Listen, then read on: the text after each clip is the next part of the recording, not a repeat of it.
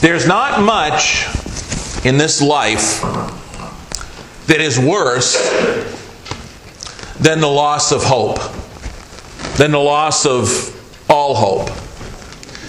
As too many patients and prisoners and POWs would perhaps tell you, you can take away a person's health, you can take away a person's freedoms, you can take away a person's family and possessions, and even though it's very, very difficult, they can still survive as long as they have hope. But take away a person's hope, and that's about as bad as it gets. As Proverbs 18 and verse 14 echoes, the spirit of a man will sustain him in sickness, but who can bear a broken spirit? As we consider Job, we know if we were to read Job 1 and 2 that when Job initially lost so much, lost his wealth and possessions and family members, we, we see his positive attitude is what we might call it today in Job 1 and 2 and we see that he still has his hope and all of that but as the days go by and his hope begins to wane we see a slightly different Job than the one we see in chapters 1 and 2 if we were to notice in chapter 7 we would see sort of this change that when you lose hope it changes everything and he struggled with that apparently. Job 7, beginning at verse 3, Job says, So I have been allotted months of futility, and wearisome nights have been appointed to me. When I lie down, I say, When shall I rise and the night be ended? I've had my fill of tossing till dawn. My flesh is caked with worms and dust. My skin is cracked and breaks out afresh. My days are swifter than a weaver's shuttle and are spent without hope. Oh, remember that my life is a breath. My eye will never again see good. Job, at this point, has lost hope. This is the same spirit of hopelessness that we would read about in Acts chapter 27 at the shipwreck. Please turn there to Acts chapter 27, if you would, this morning. In Acts chapter 27, in verses 1 through 5, we see the Apostle Paul is a prisoner and he's on his way to Rome as a prisoner. And if we were to read those first five verses, we would find out that in verse 4, the winds are already contrary.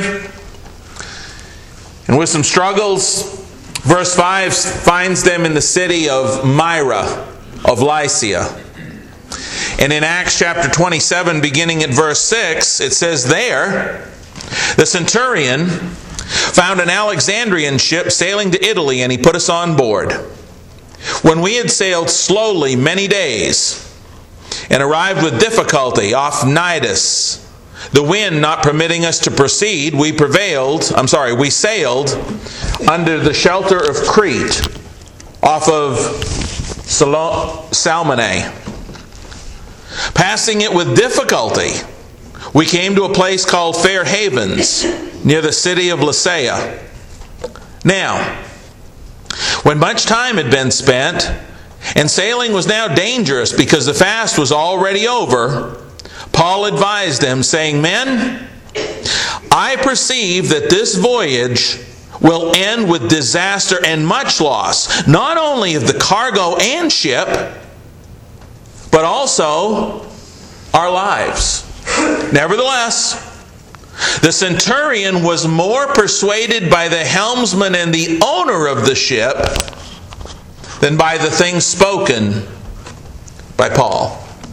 As we read down through those verses, we see that their journey, right from the very beginning, had already been difficult. Nothing was going smoothly at all. And we see that the man of God that was amongst them sought to warn them that if they chose to keep going, in their chosen direction, not only was it going to end bad, it was going to end really bad. It was going to end so badly, they were going to lose everything they held dear cargo, the ship, and even their lives, is what Paul told them. Isn't it funny, or no, funny's not a good word, there's nothing funny about it. Isn't it tragic how some will choose to listen to worldly wisdom and fallible human beings while rejecting the loving words of God and still expect it to turn out well.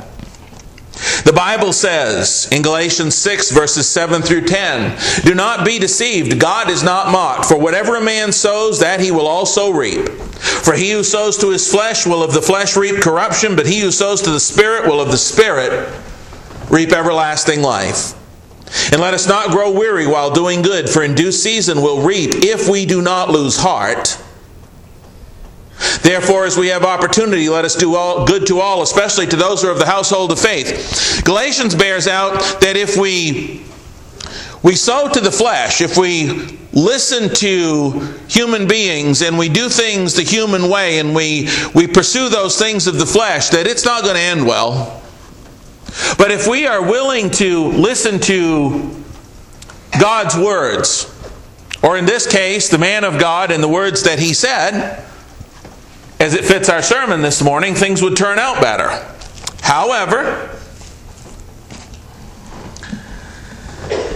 they decided that they were going to do what they wanted to do, despite his counsel, in verse 11.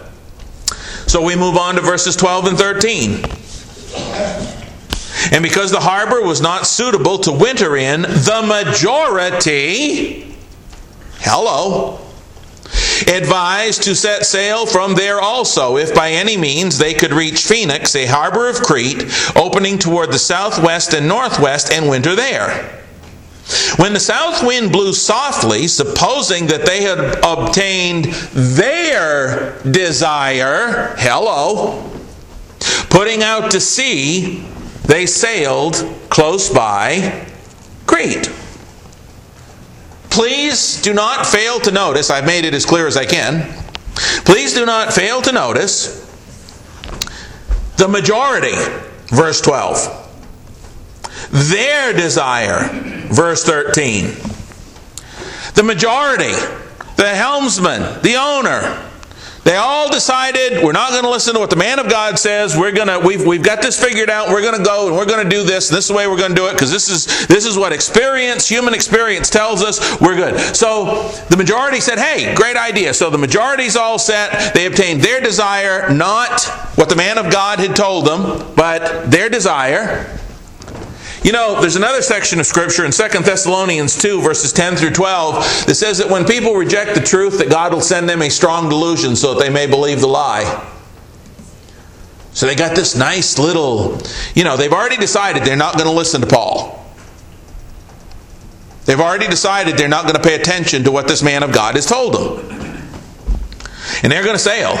So, when the south wind blows softly, oh, that's just what we've been, that's nothing but a delusion. They've already rejected what they should have listened to. But not long after, verse 14, a tempestuous headwind rose called Euroclydon. So when the ship was caught and could not head into the wind, we let her drive and running under the shelter of an island called Clauda, we secured the skiff with difficulty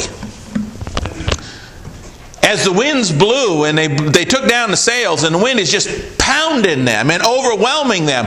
Their little lifeboat as it were their skiff is pounding into the side of the boat and they're afraid they're going to lose their one little lifeboat. And so they secure it they bring it up on deck or however they secured it in those days. They've got this little skiff. It's it's they're afraid of its loss. It might not have been hanging. I think of modern ships it might not have been hanging. It might have been trailing behind the boat. Whatever it was they were afraid they were going to lose it in this storm so they get it secured with difficulty. They have a hard time doing that. And it says, when they had taken it on board, apparently somehow in this storm they got this little skiff up on board. It says then they used cables to undergird the ship. What they would do in those days is they would pass these chains or strong cables down around the ship and then tighten them up to kind of hold the wooden ship together so that it wouldn't bust apart in the storms when they had these really bad storms.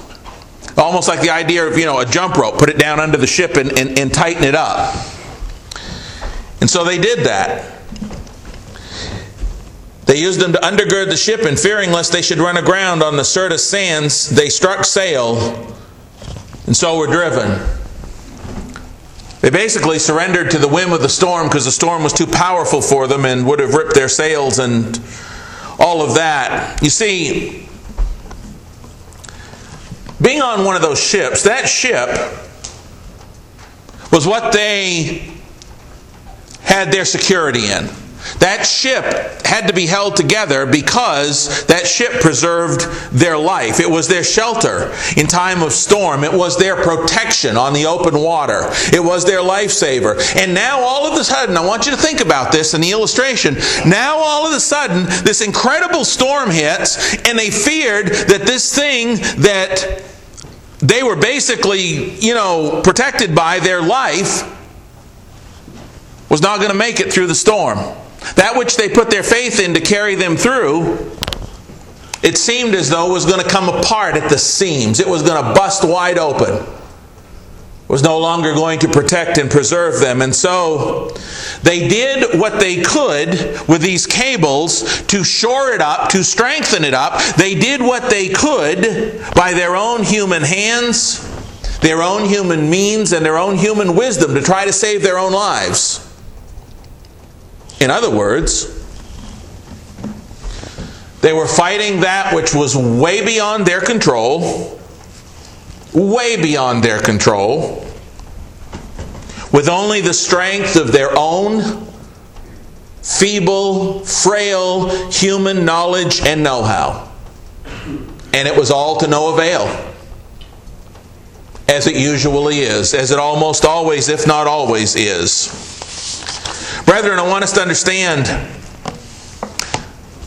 this was a fight they could not hope to win. These little cables, this incredible pummeling, hammering, smashing storm, and using their own wisdom and experience to try to do everything they can and get the skiff on board and put the cables down, it's a fight they can't hope to win. Sort of like those who seek to fight against the rulers of the darkness of this age and against the spiritual hosts of wickedness in the heavenly places without the full armor of God on. Remember reading last week in the bulletin about little sheep family? Little sheep family that got out there away from the shepherd chose to go away from the shepherd. They got out there without the protection of the shepherd, and they were in a battle they couldn't win. So many people today are like that. They're in a battle they can't win because the best they've got is just not good enough. This crew's great ship and their lifelong training and experience meant nothing in the face of this storm. Their training and their experience and the tools that they had at hand were not going to deliver them. And to rely on their own skill and tools and all of that was only going to lead them to the loss of all hope and even their own lives. Sound familiar? We are reminded, and apparently they needed to be, of Psalm 33, verse 4 and following. Stay right here, if you would, in Acts 27. Let me read to you Acts 33, 4 and following, because I'm going to make application back to some of these verses, and I want you to just look at them. Right here in Acts 27. This is what they needed to remember. For the word of the Lord is right, and all his work is done in truth. He loves righteousness and justice. The earth is full of the goodness of the Lord. By the word of the Lord the heavens were made, and all of the host of them by the breath of his mouth. He gathers the waters of the sea together as a heap. He lays up the deep in storehouses. Let all the earth fear the Lord. Let all the inhabitants of the world stand in awe of him. For he spoke, It was done. He commanded, and it stood fast. The Lord brings the counsel of the nations, or in this case, in Acts 27, the counsel of the helmsmen, the centurions, and the ship owners, verse 11, to nothing. God brings the counsel of all of those people to nothing. He makes the plans of the peoples, or the majority in this case, verse 12, of no effect. The counsel of the Lord, as delivered by the man of God amongst them in verses 9 and 10, stands forever.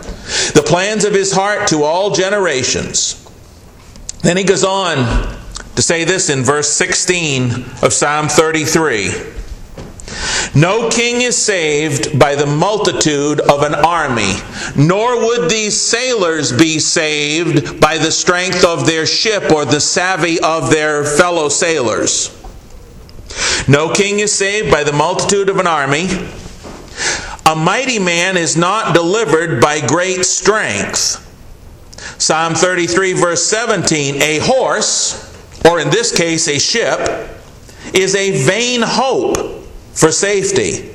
Neither shall it deliver any by its great strength. Verse 18 of Psalm 33 Behold, the eye of the Lord is on those who fear him, on those who hope in his mercy.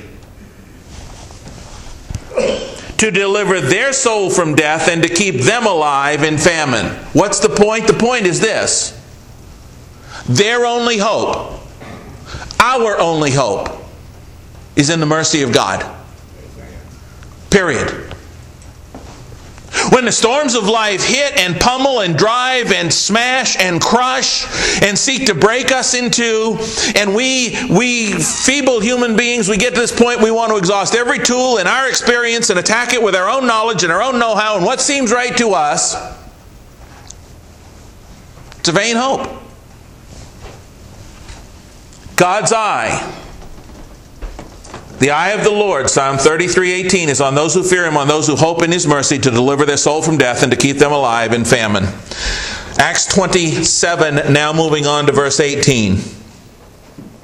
And because we were exceedingly tempest tossed, the next day they lightened the ship. You know what they did? They threw our cargo overboard.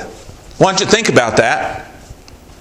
They lightened the ship by throwing her cargo overboard. The, the cargo that was going to make them money. This represents their income, that which they were transporting from one point to another. You know what? In that storm, the money they were going to make from this all of a sudden, isn't it funny how when you're in a life and death situation, your priorities change? You know what? We're in a life and death situation every day if we'd open our eyes. All of a sudden, whatever money they were going to make from that cargo didn't matter. They heaved it overboard. It wasn't important anymore. It couldn't save them, it couldn't help them. There was no hope in those finances when they were facing their storm. Verse 19. On the third day, we threw the ship's tackle overboard with our own hands. You know what that means? That's the spare tackle, the spare rigging, the spare sails, all of those, all of those things and supplies that they would use to make repairs. And they're in this huge storm, but you know what? They didn't have enough stuff. They'd had to have rebuilt the whole ship if they made it out alive. So they throw the tackle overboard with their own hands. Throw it into the sea. It doesn't matter anymore. All the stuff we thought was important that would save us if this ship got ripped apart, we're throwing it. It doesn't matter. The storm is too big. There's no hope in our ability to make repairs once the storm goes by. The tackle can't save us. And so they abandoned the tackle, verse 18, and they threw it overboard with their own hands. It was useless and power, powerless to save, like the false gods and the idols that Israel had cherished, according to Jeremiah 2, verses 25 through 28. Listen again. In Jeremiah 2, 25 through 28, it says, Withhold your foot from being unshod and your throat from thirst. But you said, There is no hope. No, for I have loved aliens, and after them I will go. As the thief is ashamed when he is found out, so is the house of Israel ashamed. They, their kings, their princes, their priests, their prophets, saying to a tree, You are my father, and to a stone, You gave me birth. For they have turned their back to me and not their face. But in the time of their trouble, they will say, Arise and save us. But where are your gods that you have made for yourselves? Let them rise if they can save you in the time of your trouble. You see, God's people in those days, in Jeremiah's days, way back in Jeremiah 2, they had all these, they placed their hope in all of these things that wasn't the God of hope. They placed their hope in these idols. And God says, Fine, fine. If you want to reject me, and you want to put your hope in all of these other things that can't possibly save you, fine. But when you get in trouble, you call on them. See how that works for you. Those things can't save you. And this crew realized the same thing about that which had been so precious just days ago. Their financial income couldn't save them. Heaved it into the sea. The tackle, all of their attempts to fix it themselves, heaved it overboard. Couldn't save them. They're in trouble. And they're in more than trouble. They realized those things were powerless to save them in the time of that storm. Folks, just like the false gods and idols of today, what are some of the false gods today? We say, well, I don't have an idol in my living room that I bow down to. I don't have a totem pole or what. Okay.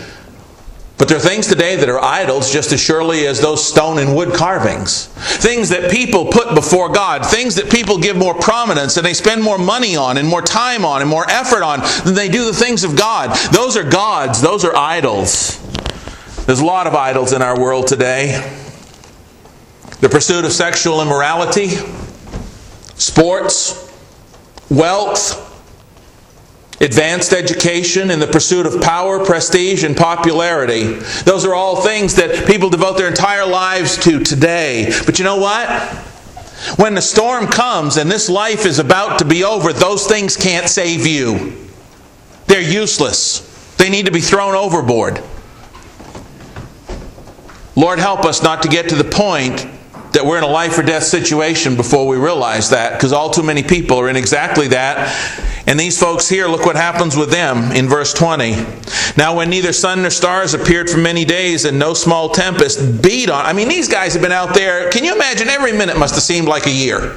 Just the waves and the water just beating them, and there's, there's, uh, what a mess they're in. And no small tempest beat on us all hope that we would be saved. Was finally given up.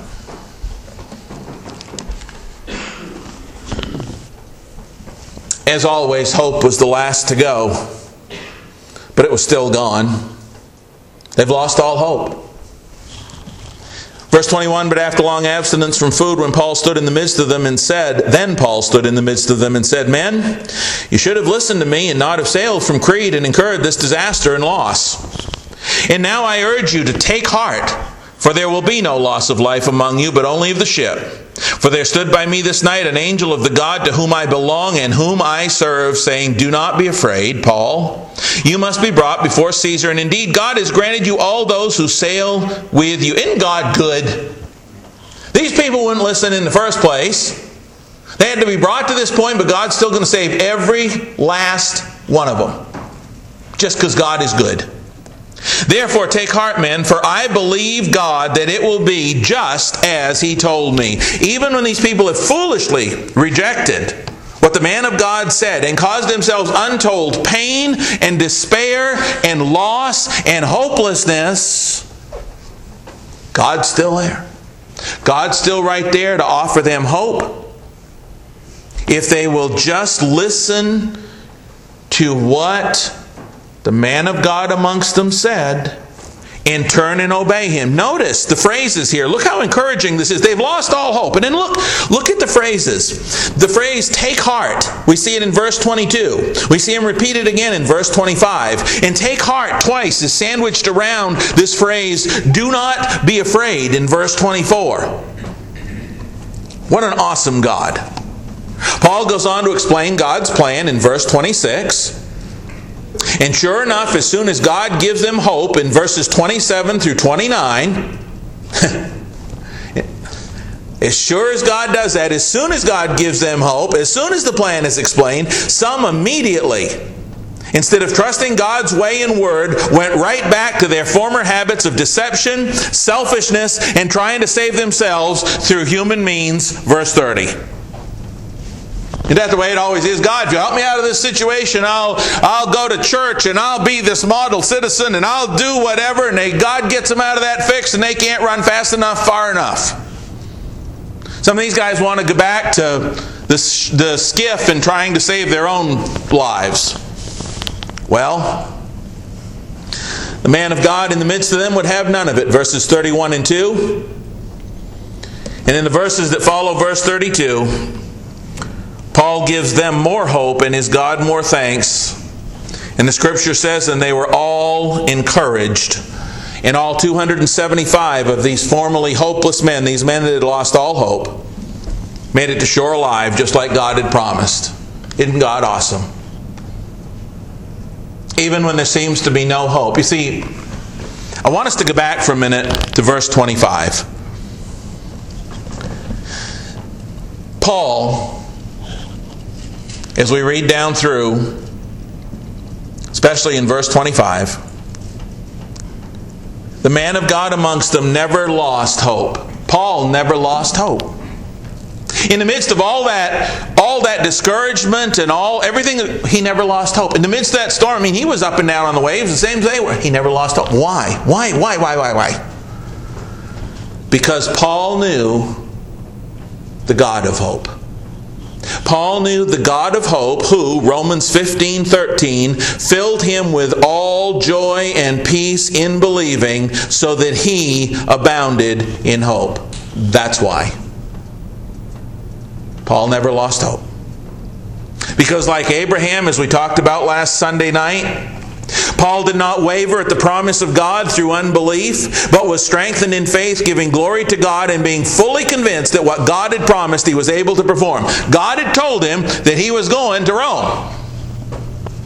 And it didn't matter how strong the storm was, it didn't matter how much they threw overboard, it didn't matter how much hopelessness the rest of them experienced, it didn't matter.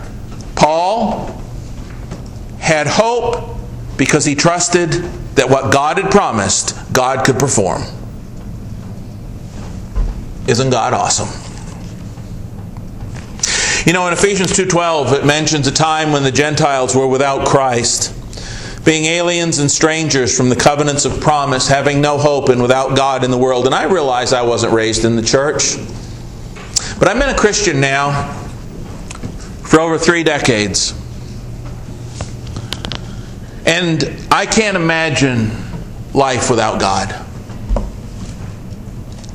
A life without God is a life without hope.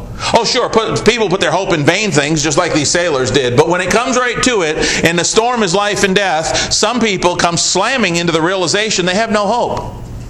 They lose all hope. I would lose all hope if it were not for God Almighty being my God and me being His children, child.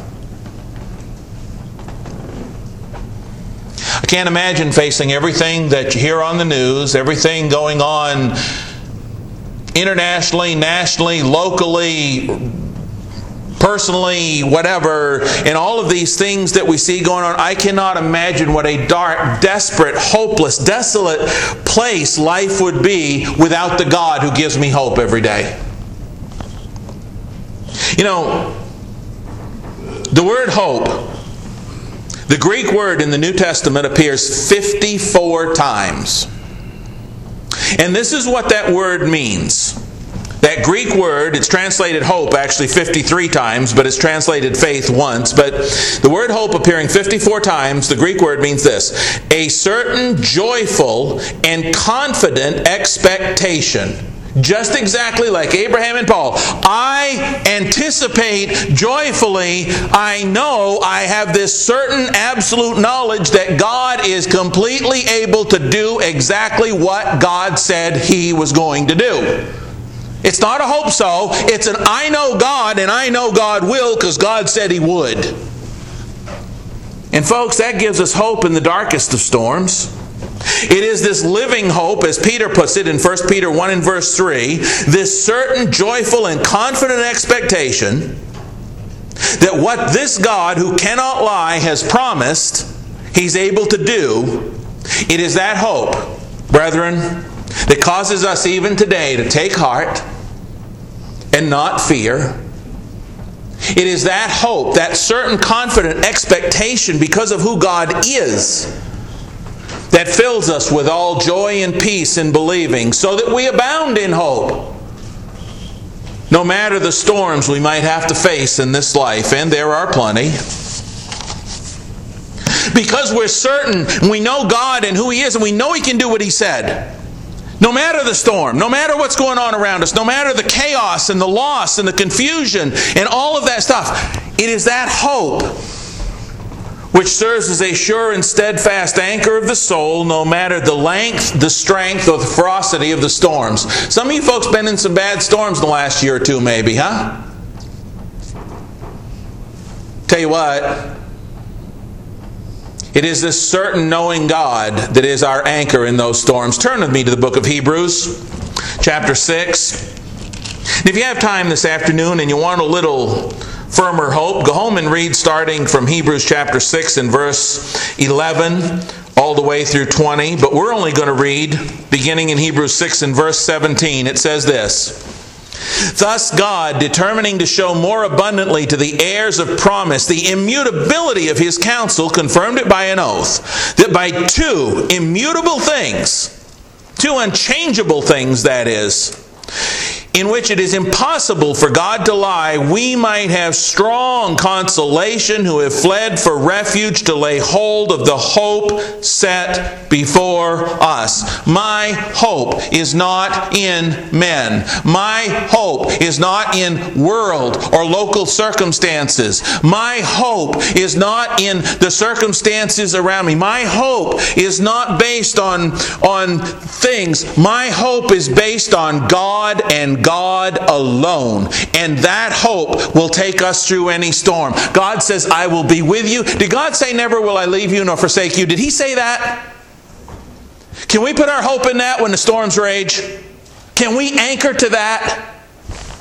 That's what makes us different from the world around us. We're not throwing everything off. We already have said God is our hope. Look in Hebrews 6 again. It says in verse 19, This hope we have is an anchor of the soul both sure and steadfast. It is this hope which we have in the promises of God that sustains and strengthens us even, even, even in the face of the death of a faithful loved one. Turn with me to 1 Thessalonians chapter 4. This certain, sure, confident expectation that God is able to do exactly what He said. That is our hope even then. 1 Thessalonians 4 and verse 13, he says, I do not want you to be ignorant, brethren, concerning those who have fallen asleep, lest you sorrow as others who have no hope. For if we believe Jesus died and rose again, even so God will bring with him those who sleep in Jesus. Is that a promise? Can we count on that even when a faithful loved one dies? Can we count on God to do that? Yeah. We don't need to be like those people with no hope. We have this confident, sure, certain expectation, and it gives us joy. For this we say to you by the word of the Lord. In other words, said, God said this, verse 15, that we who are alive and remain until the coming of the Lord will by no means precede those who are asleep. The Lord himself will descend from heaven with a shout, the voice of an archangel, the trumpet of God, and the dead in Christ will rise first. Then we who are alive and remain shall be caught up together with them in the clouds to meet the Lord in the air. Thus we shall always be with the Lord. Comfort one another with these words. We've lost a lot of saints around here in the last 10 years. But you know what? I know that those who died in the Lord we're going to see again. And so, my hope is a certain knowledge that God will do exactly what He said. And, folks, as we talk about that hope, this doesn't even detail some of the Old Testament passage that, that undergird and reinforce our hope, like the idea of those, those cables around the ship. We're going to explore some of those Old Testament passages tonight and talk about hope more. But listen, if there's anybody here this morning that is sick and tired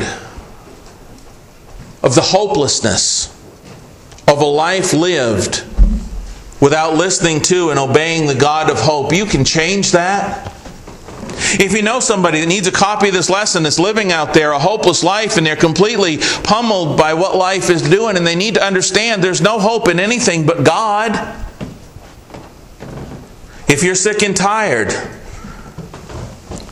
of the hopelessness of a life lived seeking to find lasting meaning or pleasure or purpose in some of the idols that people pursue today, that are going to get thrown overboard in the end anyway. You never see a hearse pulling a U-Haul. Before it comes to that point and they lose all hope, or you do, cast those things aside today. Put your hope and confidence and faith in the God who keeps His word no matter what. And you can be like Paul. You can ride out any storm and know because you are absolutely certain of God and who He is and what He's done for you. If you have accepted His conditions for being saved, if you are here this morning, you've never repented of your sins and been baptized into Christ for the forgiveness of those sins, you need to put your hope in God. There's nothing in the water. Water doesn't do anything, it's just what God said to do. And so you place your confidence in Him to save you because you believe that if you get in that water, that he will forgive you just as he says in acts 2.38 that he'll wash away your sins as it says in acts 22.16 don't put your faith and hope in anybody else the only hope you have is god ephesians 4 4 through 6 we have one hope and that's god almighty if you don't have him as your hope this morning, if you need to be baptized or if you have been baptized, then you need to have the prayers of the church because you haven't been living a hopeful life. We can help with that. But I want to ask you, please, do not leave this building this morning hopeless. I don't know what's going on in your life. I don't. You don't know what's going on in mine. So there.